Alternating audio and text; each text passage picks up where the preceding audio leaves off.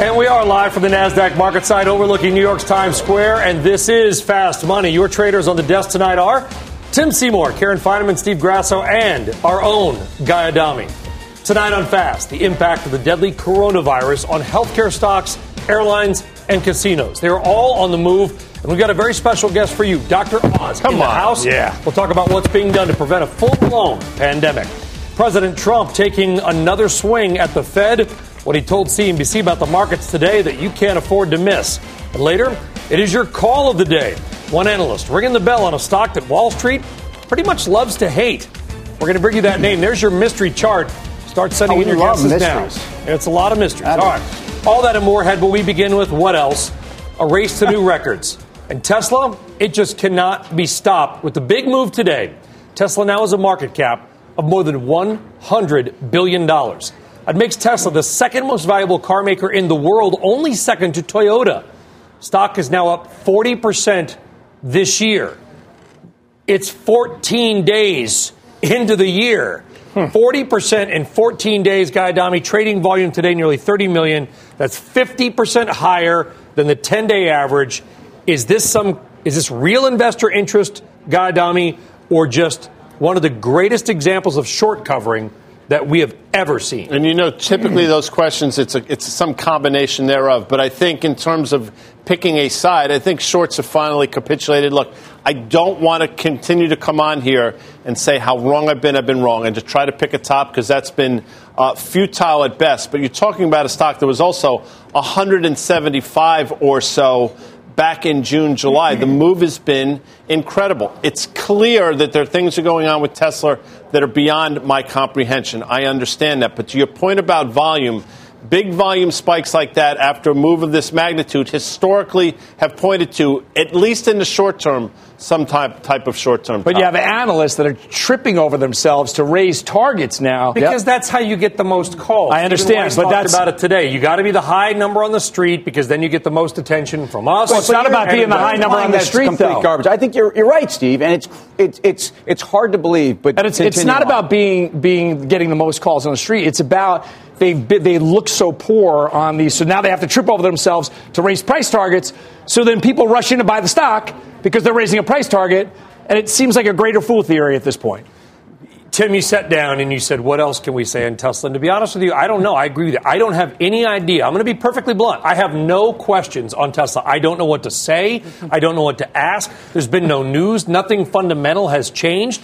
I think this stock, just from looking at 20 years of history, this stock is purely being run by the charts and the momentum at mm-hmm. this point because nothing fundamental has, has changed. Well, so uh, look, a hundred dollars ago, I it got to a point where I said this. You know, I don't think it makes sense now. I'm certainly not going to change my view, but it's certainly not you know something I've been short for you know the last hundred dollars. I do have puts out there. I do. I, I can't reverse field in terms of my view on the company. Um, I do think that if you look at and Steve's done a nice job with the short interest because I would have told you uh, you know fifty dollars ago, um, despite the fact that short interest is where it is, that that this thing was well beyond its skis. There's been nothing fundamental. I, I don't care. Um, President Trump aside this morning, I'm glad the White House is, is very fired up for the innovation going on at Tesla. And I think on some level we all are. Um, but to me, January 28th, when we get a look at that balance sheet, when we actually get a restatement in terms of where we are in 360 to 400 deliveries, but more importantly, I really want to see where the profitability of the company is. I, I, I think those China announcements that we got two weeks ago um, that started this year were also without any detail, which is often what we get here. So, um, look, wrong, wrong. But I can tell you that fundamentally, nothing has changed for me until I see that balance sheet and the profitability change. But, but, I, but I'll follow up with you one more, uh, Tim, before I go to Karen. Does it 360, 380, 400, 410 on the deliveries, does that even matter at this point when you're talking about a stock that has added, what, 35 billion or whatever in market value in 14 trading days? It's added a Ford in market value in two weeks of trading. So, so look again. Th- this is extraordinary, even by you know Tesla's own uh, performance historically. This is this is something that um, I think starts to get into. Yeah, look, there's some there's some big shorts that have probably capitulated. There's some folks uh, that I think uh, have have added to it. I think the fact that the street has fallen all over themselves. If we've just whatever we're calling this, um, it's it's no one has articulated a fundamental basis for moving their target higher. No one. Uh, the one thing that has changed, I think, is the balance sheet in that with the stock so far above the conversion price for these convertible bonds, likely yes. they're going to be converting into equity, not to debt. So it's in effect a equity offering if in fact that happens. So that's one yeah. real thing Danger. on the balance sheet that is significant. But in terms of valuation, I mean, I don't know. The I, I, it, you know, it's uh, you. You got to be really, really optimistic on some future big evolution of the company. I guess. I right? guess what I'm that saying. I guess it. what I'm saying is the the piece, the only piece of sort of information we've gotten is the Shanghai rollout, which people knew was coming, and Elon Musk's unfortunate dancing. I mean, other than that, but I think Karen brings up the, the, the, the major story was the balance sheet. So once you start to think about this company as not existing, and now all of a sudden it, it's existed, and people are betting so much against it that you create this coiled spring. But the street consensus estimates on revenues and on EPS have been falling. So what does that mean? They could they could step over those. So when you say what does it matter, so they could actually beat when they report, and that will create another pop to the upside, but around 600. Or, or, is, or, is, this the beat already priced well, in? the overshoot levels for me. This, this release better be perfect. Well, it doesn't have to be perfect. It just has to be better than consensus estimates, and that's all that the street that's, worries about. So that's fair. I mean, in other words, if the bar's getting lowered, ironically, yes. as they're raising a target price, which I, I, again is it, is it the data function? Is it the, the head start that they have in terms of the miles traveled? Um, I, I, I, don't know, but we have a case here where um, okay, even the improvement on the balance sheet, but but some of the big issues for the sustainability of a change in the balance sheet have to come from can they build these cars profitably? Can they build them for $35,000? Is there real demand at a time when we know that every other major player who could have an EV offering, maybe it's not a Tesla. Uh, again, let's not, I'm not leaning on Tesla's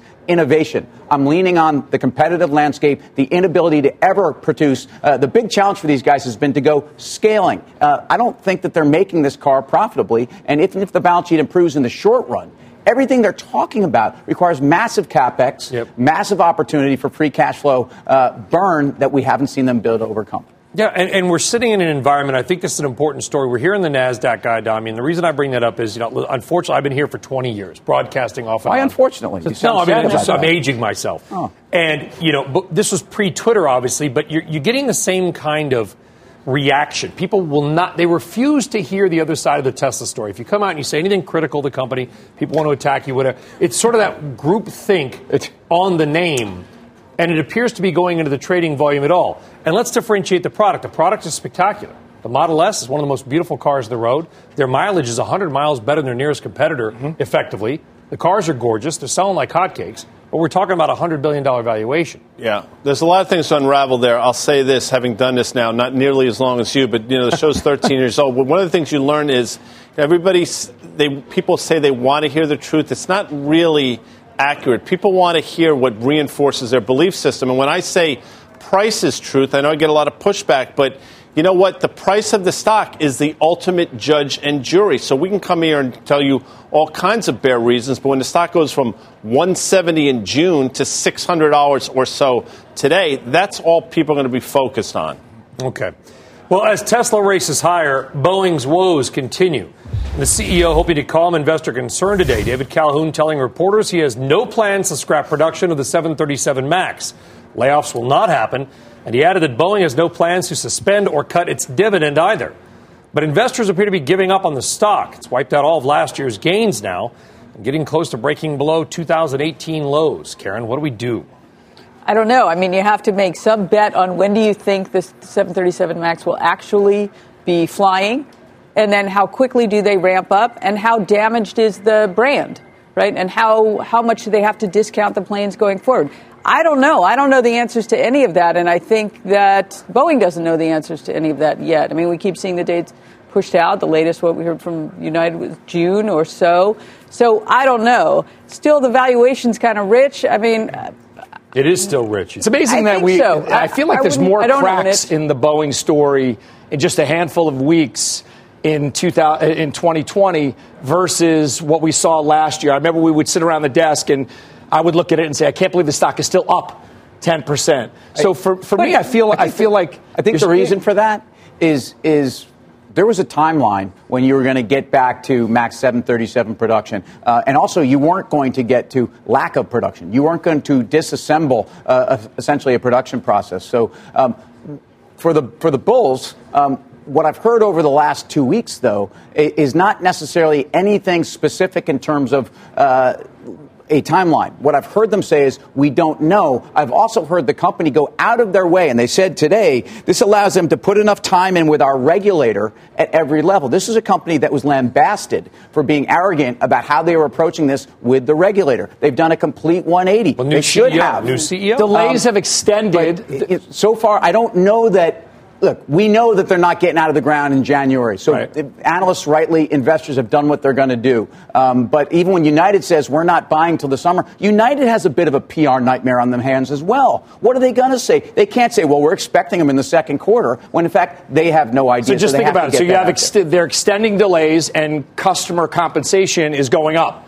So you have those two things coming at you. And when you look at the stock level, we traded down to 302 today. So if you look at technicals, 294 is support, and that goes back to January uh, of, of two years ago, basically, when you look on the charts. I think you have more pain to come. I think you need a real big flush. So I think there still are lower prices to come in bar. Brian, quickly, you brought this up, I think, when you were on the first, but are people going to be willing No. to get on these planes? It's interesting, right? And if you go to these Travelocity sites, if they have one more drop down where Yeah. it says, this They is have- the plane, that, that's I think problematic. that's the next level of the story. And, uh, you know, again, don't want to be a broken record on it. You just wonder what happens when and if the plane goes back into service. You, you know, you got a 7:45 a.m. from Newark to Houston. That's a max. There's a 9 a.m. That's a you know an A320. People start flooding the 9 a.m. United's not going to take off if the plane. I'm not picking on United. 80% empty at 7:45. They're going to go back to Boeing and say, our customers won't get on your product. What are you going to do to us? And I'm talking about it from a financial impact perspective. You have to consider that. 100%. And they have to change the name. Right? I, Yeah, I well, mean, Air Lease said that. I mean, it could be like President President Trump formerly said that. known I think- as the I think it's true. What? How, how- they, they can't do that though. You have to tell the public that that'll be a whole nother PR nightmare if they just change the name and people are jumping on They the could Max tweak and trying something to or other it. and say, new and improved, it's now the whatever. Okay. Mm. Well, we are just getting started here on Fast Money. Up next, Texas Instrument shares on the move in the after hours. We'll find out if that stock is worth your hard earned cash. And later, fears growing as the deadly coronavirus spreads. Dr. Oz is here. Hmm. What is being done to prevent a full blown outbreak? Stick with us. We are live, as always, from the NASDAQ market site in Times Square. Much more Fast Money right after this.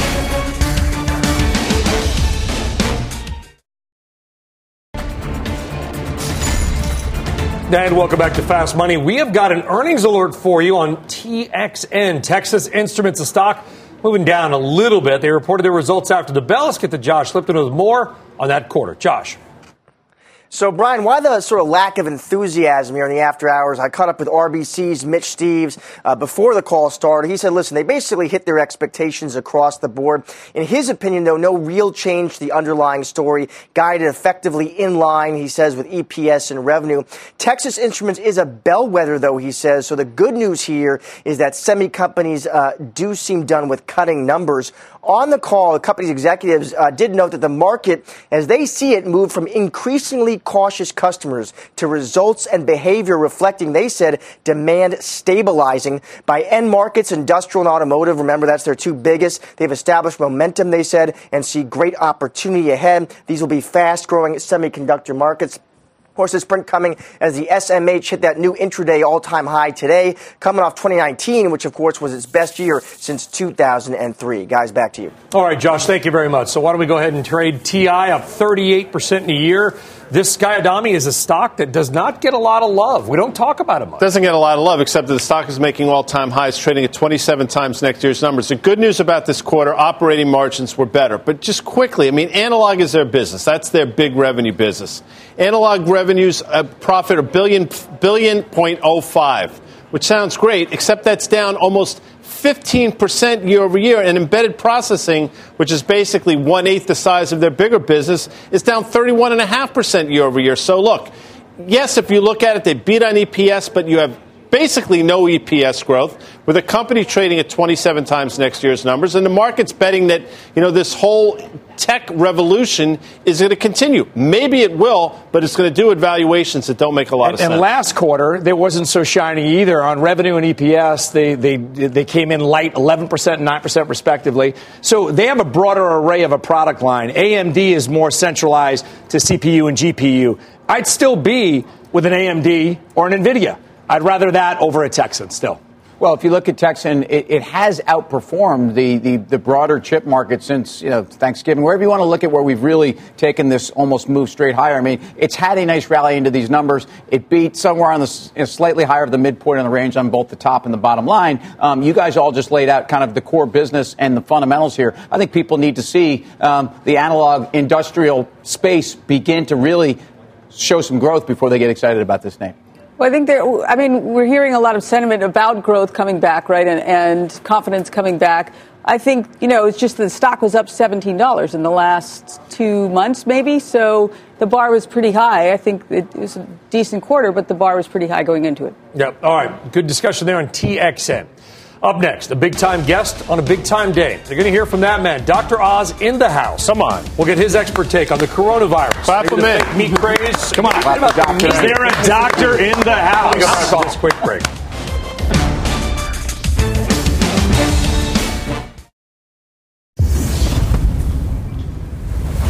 All right, welcome back. We are continuing to follow new developments of the spread of the mysterious coronavirus.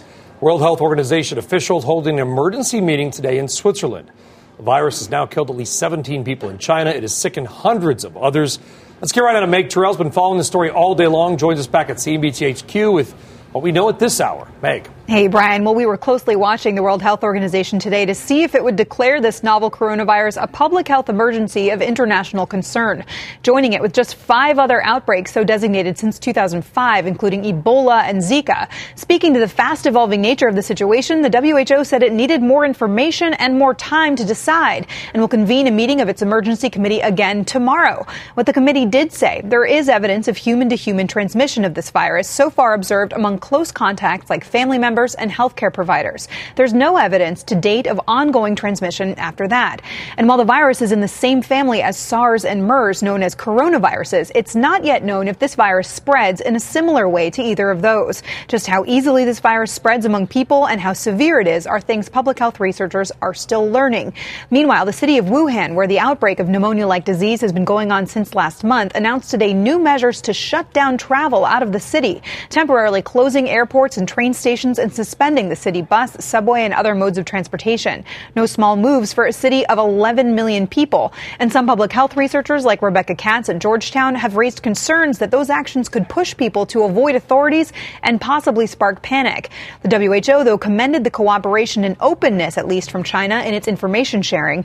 And of course, we'll be watching for more news from that agency tomorrow. Brian. All right, Meg Tirrell, thank you very much. Let's talk more now about the growing threat of the coronavirus. Joining us now is Dr. Mehmet Oz, obviously host of the Dr. Oz Show, among other things. And, uh, Doctor, it's a pleasure to have you on. Thanks, Brian. We've got a lot to get to. Let's start with this. What do we know, and how worried, if at all, do our viewers have to be? Well, they need to be worried, uh, but I don't think the WHO was making a mistake when they decided to stall for a little bit. Here's the deal. Meg said the right thing. We don't know how fast it, it's actually transmitted from person to person. Actually, on my show later this week, I have Ming Tsai, the, the great Chinese chef, actually in a food mart showing how this virus probably got started. So there, the, there's two problems for me. First is how did it actually come to humans, and could that happen again and again and again? And SARS, if you remember, 2002-3 cost China 50 billion dollars.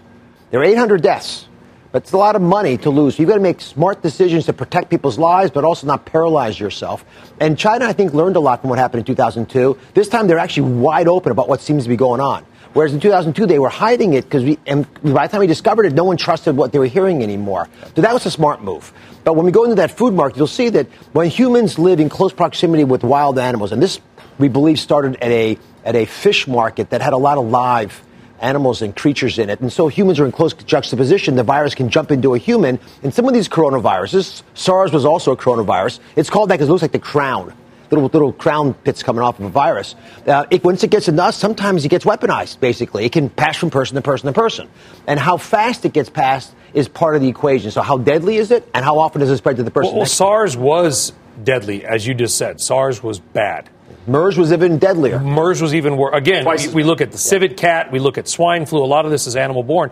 What do we know about the treatment? Again, is it if you are already ill, if you're already in a weakened state?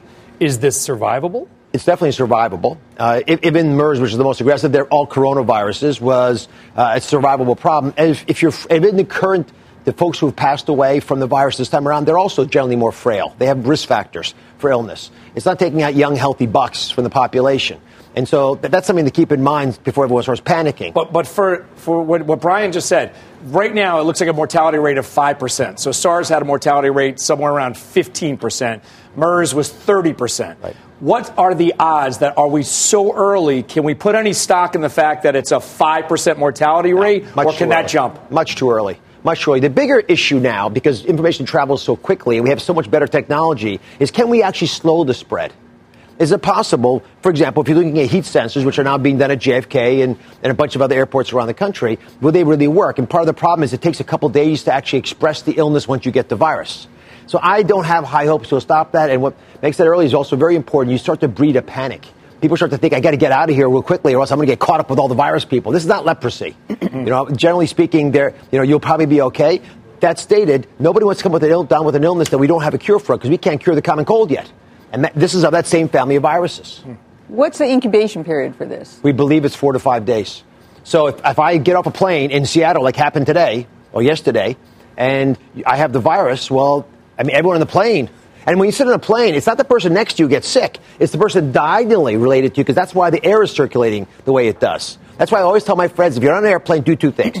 Take the air module and aim it at your chest so it clears away all the, the droplets of material that may fly towards you and clean that the, the armrests and the, and the table because the virus can live there for quite a long time. That's that's comforting. comforting. You know, and I understand. You're welcome. You know, I understand there's there's a reason to assuage concerns. The president was on today, and I'm paraphrasing, so forgive me, but he said, "It seems like we have it pretty well contained, and it doesn't seem to be a big deal."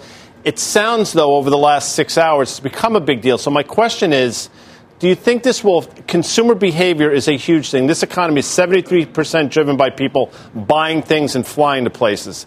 Is this in people's head? Will it get in their head at some point and say maybe i'm not going to get on that plane to without, seattle without question it gets in your head and for good reason because that's one of the ways these viruses get spread. That stated i don't think this is the virus that we should be petrified of. We're going to find out over the next couple days. But the fact that it can pass from an a- animal, a virus like this can pass from an animal into a human, and more humans are next to more animals, especially in places that are crowded like China, means we're going to have more and more and more of these faster and faster.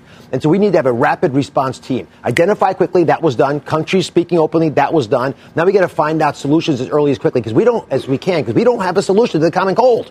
And we ought to be able to build vaccines faster than we currently can. And right now, the best advice you get from anybody is wash your hands and don't cough at people. That's the same advice we would have given 100 years ago. yeah. that, you know, that's a cheap vaccine. Thanks. That was nice. Yes. Well, yeah.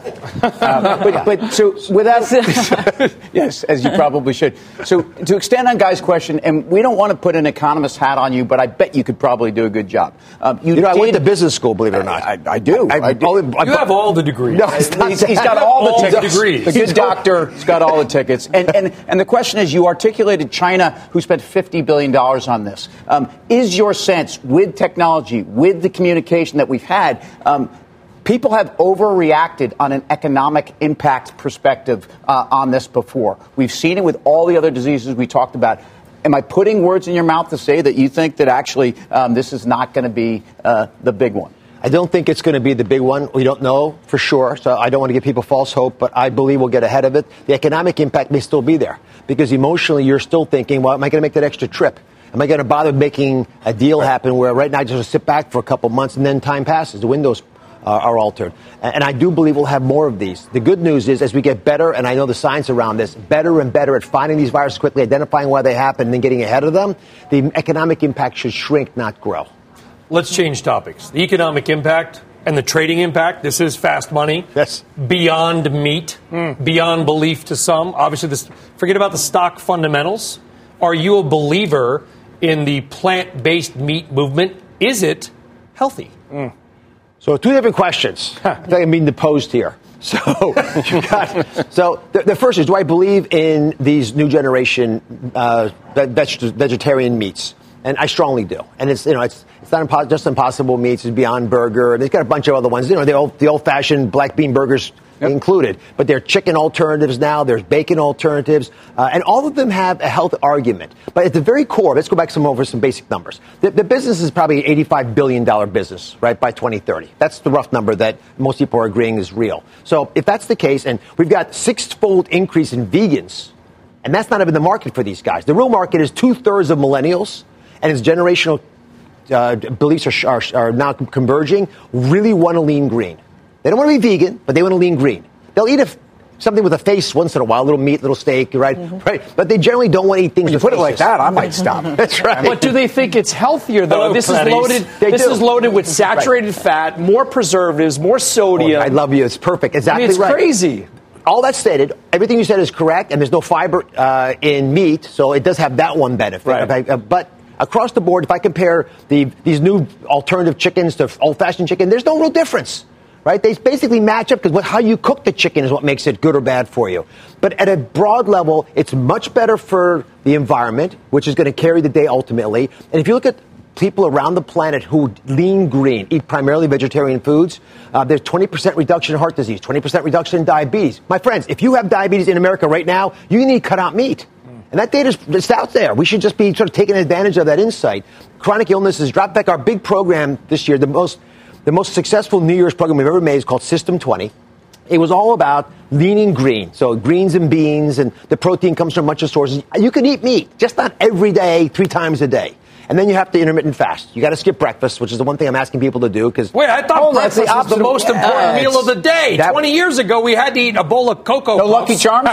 That was an advertising pitch, and it's hundred years What? old. Yes, They're that's trying to sell us products? That was dogma that was left over and never really had a found medical uh, foundation. Got to Now, eat when you're hungry. you eat when you're hungry. Now, kids don't have a choice because they can't eat when they're hungry at 10 o'clock in the morning. So they have to eat breakfast, and that's the one place I'll get, make an exception. But for for the mere mortals around this table, you should not get up and eat breakfast because you're probably not hungry when you get up. Listen, our ancestors woke up, Which, there was by no the way, food. so we're a trading show. What's interesting about this is you we'll drive home or watch TV tonight, right? You're going to see an ad. The fast food industry, and I'm not knocking them, they're trying to create a fourth meal. Forget about breakfast, lunch, and dinner. They've introduced the snack at like 3:30. You're supposed to get some sort of a wrapped type meat product. Actually, I'm okay with that. Here's what I would do if I were you. Seriously, and I, I didn't learn this What's your from favorite fast food restaurant? If you Oh, had to go, I'm not, not going to go there. But Come on, no, you're going to hold me out. But if uh, I learned this actually from actors, you know those they look like you know uh, gazelles around those award shows. They don't just back into those bodies. They actually many of them intermittent fast, which means you eat your food from 11 in the morning until 7 at night. A couple reasons. One, if you finish your meal at 7. Then by the time you go to bed at, you know, say 11 o'clock, uh, you're not that hungry, but by the morning you're fasting. You haven't eaten in 12 hours, which means your body now shifts the metabolic switch. It flips it, and no longer do you feel hunger. So going a few more hours is actually easy. It improves your endurance, because go back, what happened a thousand years ago, 10,000 years ago? We woke up, there was no food in front of us, because no one made the, the, the, the dinner, the breakfast table when you're sleeping in the cave. Mm-hmm. You go out and you stalk your prey, your endurance improves, your mental focus is better, you happen to lose weight. Like eating the same number of calories over eight hours versus the American average of 16 hours, still you, you won't gain as much weight. So it's not just calories in. To your point about extra meals, I'd rather you have a big lunch, a big snack at three, and a, and a reasonable sized dinner at seven, and skip breakfast. Compress the meals. We got to have him on like once a week. More information here than we've Well, oh, ever. so you did an Iron Man. You dropped a lot. You looked great. I lost You 48 pounds. looked- I And he gained 68 that. back. he looks great. I want to quickly turn it to, to media now. And I know it sounds a little bit odd. We had Netflix out last night. Listen, Dr. Oz, I mean, you, you- you're sort of one of the kings of all media now. You've done it right. You've figured it out. What is the future of digital media? Small question. You got 30 seconds. Go. bright as it could possibly be. I learned the business from Oprah Winfrey, who was my partner on the show, and I learned it on her show, Oprah University. Probably Her- the ultimate master. and, of re- this. and her goal was pretty straightforward but pretty simple. You focus on the on the viewer always. Never ever compromise that. That's what you try to do on the show. And when you do that over and over again, whatever medium you do it in, they'll follow you. So, although I'm obviously a television show is in our 11th season, and I'm proud of our success. The, the ultimate transition into digital media continues to occur. So I've got to meet people where they are, as you do. So digital media will continue to grow. We'll get smarter in customizing it. There's a company called ShareCare that Oprah and I started that has all your health information in one place. The future for me is artificial intelligence avatars in your pocket with tools like, like ShareCare, giving you coaching about what you're doing this very second, and when it's not working, turn you onto the healthcare system. If we connect the healthcare system to people when we need them to be connected, we'll save money. And I've been having all the Democratic candidates on my show. Tom Steyer, uh, show I just taped now, will air tomorrow. But same basic story. The American College of Physicians is recommending universal coverage, government paid coverage, right? The biggest, one of the biggest doctor groups. I think the solution is getting people to have a doctor they trust. And if you don't get a doctor you trust for cheap, and it's hard to do, it's actually in here. This can give you the coaching you need and answer those quick little questions, curbside consults that'll take you in the direction you want to be. And that will make everything easier, save us a ton of money, deal with some of the obesity crisis we have, because we deal with obesity, there's no healthcare crisis anymore. If we don't deal with obesity, no healthcare plan will work. You can't even talk about it. It becomes yeah. politicized immediately. Yeah. Well, the, the, idea of using technology to make any system you love less, more affordable and better quality, that can't be lost in the political discourse. That's a Democrat and Republican issue because it's an American opportunity. And we should drive that change for the whole planet. I'm going to go for a jog now. I mean, I, Doctor, Oz, you got a future. Put him on a ticket. I mean, ticket. Let him do something else. Check the box. He's got a future. Listen, Doctor Oz, it's a real pleasure to have you on Fast Money. A lot of topics there. Interesting stuff. Thank Congrats you very much. Congrats on all you guys do. You keep us entertained. All my buddies were texting me on the way over here. you get get Brian's signature. Get a picture with him. Why would they say that? They know Brian Sullivan, right? I mean, I'm happy. and by the way, we're doing a picture in the commercial break. Dr. Oz, thank you very much. All right, we got wow, we could dissect that. We got a lot much more ahead and a lot much more. That's some good flustered, television. I'm all flustered. I'm blushing. Here's what's coming up next. Much- Coming up, the Intel on Intel. What you can expect from the tech giant when it reports results. And later, dialed in. One top ranked analyst says it's time to buy this telecom stock. We'll bring you that name. And as always, you can watch or listen to us live on the go on the CNBC app. Fast Money is back right after this. All right, welcome back. CNBC has another big interview coming your way from Davos tomorrow. Treasury Secretary Steven Mnuchin will join the gang at 8:15 a.m. Eastern Time. 8:15 a.m. Eastern. Big interview. Obviously, lots of topics: trade, the economy, and whatever else is on the Treasury Secretary's mind. Well, Mnuchin is just the latest in a monster lineup that we've had from the World Economic Forum in Davos. President Trump sitting down with CNBC earlier today, and he took new aim right at the Fed. Listen to what he told Joe Kernan. Had we not done the big raise on interest, I think we would have been close to four, and I, I could see 5,000 to 10,000 points more on the Dow. But that was a killer when they raised the rate. It was just a big mistake, and they admit to it. They admit to it. I was right. I don't want to be right, but I was right. All right, your next guest, Joe Zidle, is chief investment strategist at Blackstone. He thinks that Trump might have a bit of a point. Joe, welcome back to Fast Money. What do you mean? What, what was he? Was he? He says he's right. Was he right? You know, I think uh, the bigger point here is that we are in a liquidity driven market. This is not a fundamentally driven market, right? It's not a market where you're seeing earnings gains and, you know, healthy underlying sort of like, you know, revenue and profit margins and things like that. We're in a market that's being completely driven by central banks all around the world. And 2019 was a year where you went from massive uh, you know, hikes to cuts, right? You had more central banks cut rates in 2019 than any time since the great financial crisis. We went from balance sheet tightening to expansion of balance sheets again. And that liquidity has fueled the markets, has pushed them up higher and higher. So in December of 2018, if I remember back in those days, the Fed raised rates. The market fell 18%. It did come back. It ended, I think, the month down, what, 8 or 9% on the Dow and the S&P. So if the Fed comes out and indicates at some point this year they would like to tighten on monetary policy, does the market fall another 15 to 20 percent? You know, I think what central bankers have done right now is bought themselves a lot of time, right? Because the headwinds that the economy was facing included things like, you know, trade, obviously across the you know pond we had UK and Brexit and everything else. So I think policymakers bought themselves time. I had an old boss who once said, "Joe, if you have a problem that can be solved with money, then it's not a problem anymore." Mm.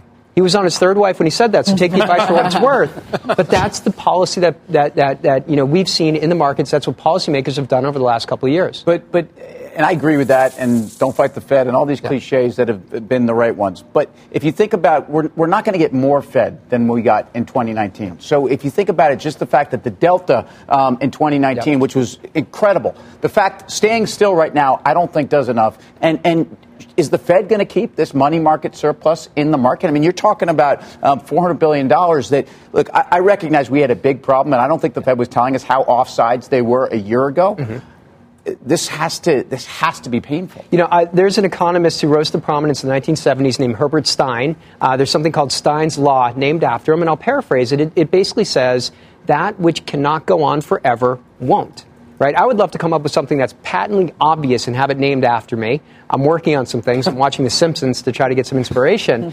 But if you think about that, Dr. Oz just came up with a few. Oh, he had, he had some great ones. How about Zydeloscope? oh, nice, like right. that. Done. Done. We're over. You know, I was going to go into. Uh, I was, I was, I was going to sing for a living. I was going to do like you know hip hop R and B or something, but that name was taken. Yeah, there you go. So I chose investment strategy. So, so Joe, when, let, me, let me ask yeah. you a question. So when you start to look at what can't go on, when it ends, it ends. I've been waiting for value to start outperforming tech, and it just seems as though everyone is rushing in. They're looking for growth. The only place to get growth are in a handful of names on the technology side or through the gamut of technology names. When and does value ever start to outperform, or does the whole market go down?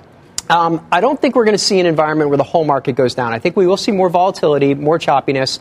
Uh, in our you know 10 surprises for 2020, one of the things that we talked about was having multiple 5% corrections because I think the market has to mark some time while earnings catch up to the to, to, to prices, right? Because we haven't seen any earnings growth.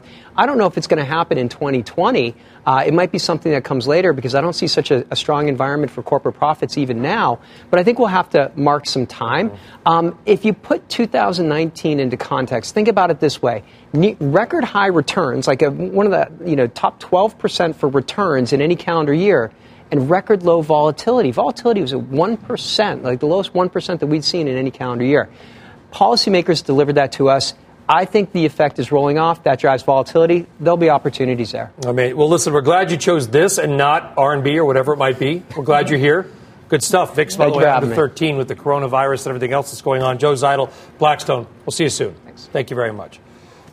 I, I mean, well, why is the VIX? I mean, well, First I mean, all, let me, let I'll me tell you, you want to answer that question? Central banks measure risk. Yeah. Does the VIX measure risk anymore? Used to be called yeah. the risk gauge. I, well, I, I, think it does. But I think to answer your original question was why is the VIX third? Because Tim just said it. Central banks around the world and this, this passive investing that's become all the rage. It's taken all the volatility out of the world. And one thing quickly, Joe mentioned – you know, the Fed and the president talking about if the Fed didn't do what they did, the market would be up. I have no idea where the market would be. You can't do the counterfactual thing. But I'll say this the fact that we talk about the Fed and markets in the same sentence is problematic. The job of the Fed is not to make the markets go higher, it's about the economy, and the two couldn't be more mutually exclusive. You're right, except for the fact that there's no question that the Fed got together with the administration in 2008 and said, We are targeting asset inflation. And this was a coordinated effort. And, and frankly, and it happened before this, too. I mean, you go back to go back to the Greenspan era. No, well, you go back to long term capital for sure. Um, but, but another thing that I think Joe is, is pointing out that he's cautious because volatility comes with less Fed Fed. The other thing that's very different about 2019 is positioning. So today, again, we had another one of those measures of, of how euphoric or how well positioned the market is, and it told you we are at levels on bull bear, which is an, a, at least a measure I follow that says we're not back and we're, we are back into October of 2018 levels. Yeah. The market is well over its skis at some point, and that's different than where we were for most of 2019. All right, good warning there, Tim Seymour. Thank you. Coming up, the Intel on Intel. It's set to show off its quarter tomorrow. We're going to find out what the options market is pricing in. Plus, one Wall Street firm is making a big call on this stock. That word "call" is a big clue. Ooh. There's your mystery Ooh, chart. I think. Yeah, I we're going to talk about it. Send in your guesses ahead. Stick around.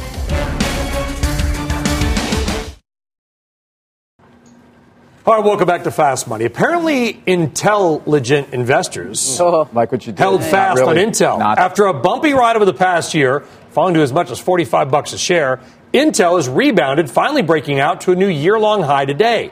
But options traders are betting the red hot rally is about to cool off when the company reports tomorrow. Let's find out why and what they're betting on with Mike Khouw out west and options action. Mike. Yeah, so in Intel, we saw a little over three times the average daily put volume in Intel, and the options market right now is implying a move of about 4.7%. That's actually less than the 6.5% that Intel has averaged over the last eight quarters. But one of the trades that I noticed today was a purchase of 5,000 of the February 58 57 put spreads. They spent about 18 cents for those. The buyer of those put spreads is betting that it's going to go below the 58 strike price by at least the 18 cents that they paid, plus commissions. So we're betting on a bet a downside move of about seven and a half to eight percent between now and February expiration, which is about 30 days away. And Brian, you've asked the question before: when are we going to start seeing options markets implying volatility or expressing some concern?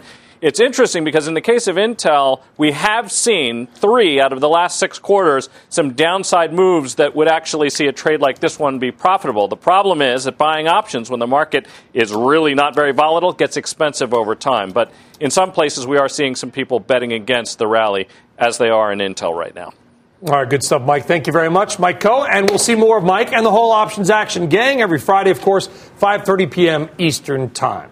Coming up, Deutsche Bank says it's time for you to pick up the phone. We're going to reveal today's mystery chart in our call today. Plus, out our Cramer cam. Jim is talking today's big oil slide with RBN Energy's Rusty Braziel. As always, CNBC Live the NASDAQ in Times Square. More fast money still ahead.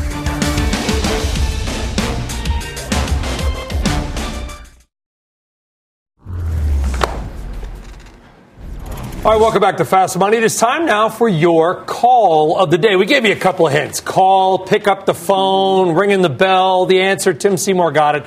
AT&T. Deutsche Bank says you got to buy the stock, noting it as unique scale across the media and communications businesses. Investors buying into that call a bit today. Tim, you have been long the stock. Wow. Yeah. What is your, you're all Yeah. getting that? I'm getting that too. Yeah, we're all- It's so, uh, yeah. either the aliens have taken over the planet or all of our IFBs just went out together. So we're free forming it here. What's no your problem. take on AT&T? Well, I- look, AT&T is a, is a company that's hard. There's nothing sexy that's been going on as much as sometimes people have tried to spin. Maybe even I have tried to spin the content and the sum of the parts. What Deutsche Bank is getting to is a couple things. First of all, they're saying, hey, look, if you follow management's uh, proposal on, on terms of where they are on, on capacity on their network, but more importantly, follow their numbers, the street is half uh, on EPS of where management is guiding. It's usually the other way around, and that's kind of bizarre. Uh, what they're saying is the couple things related to their core business. First of all, there is capacity on their network. There is major cost savings that they're actually passing on to consumers, but also onto investors, and that the dividend yield is very interesting and very safe. We never buy a stock for that. At least a lot of us on the show don't like to buy stock for dividend. But if you think about a company who has had debt issues, um, their net, essentially their net debt is around 2.6 times. Uh, they aim to get it down to 2.2, and that means that I think the company's in a very different place than they were. Balance sheet's improving. It's not where it should be. It's improving. $44 price target reports on the 29th, and this stock has been trending that way. So I think you continue to own it in earnings. Okay, Deutsche Bank says buy AT&T. That's it for this segment. All right, we've got your favorite segment probably coming up, which is final trades. Ooh. Get them down, Ooh. put them down, down. write them down. And we're back on Fast Money right after this.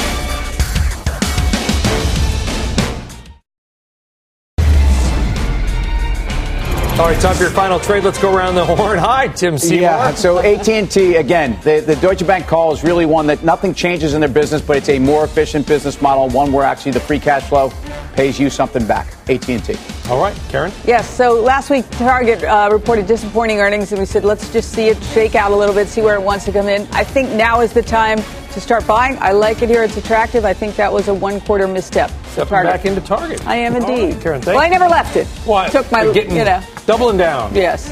Shake Shack. I, I've been long from lower. I still think it has about 50% upside in the name. It got a price target downgrade today, or lowering of a price target, and the stock closed green. Shake Shack. Dr. Oz would Put that Dr. Oz, huh? I was just going to say, Not you've, the- been, you there you can mentioned buy 20 stock. years. I mean, is that like the coolest guest you've ever? He's amazing. Guy Nice down job. final trade. Amazing. You're, buy, you're a buyer of Oz. I'm long Oz and long Blackstone. That sucker's rocket ship. All right, guy. Everybody, thank you very much. We'll see you tomorrow night. Mad Money with Jim Cramer starts right now.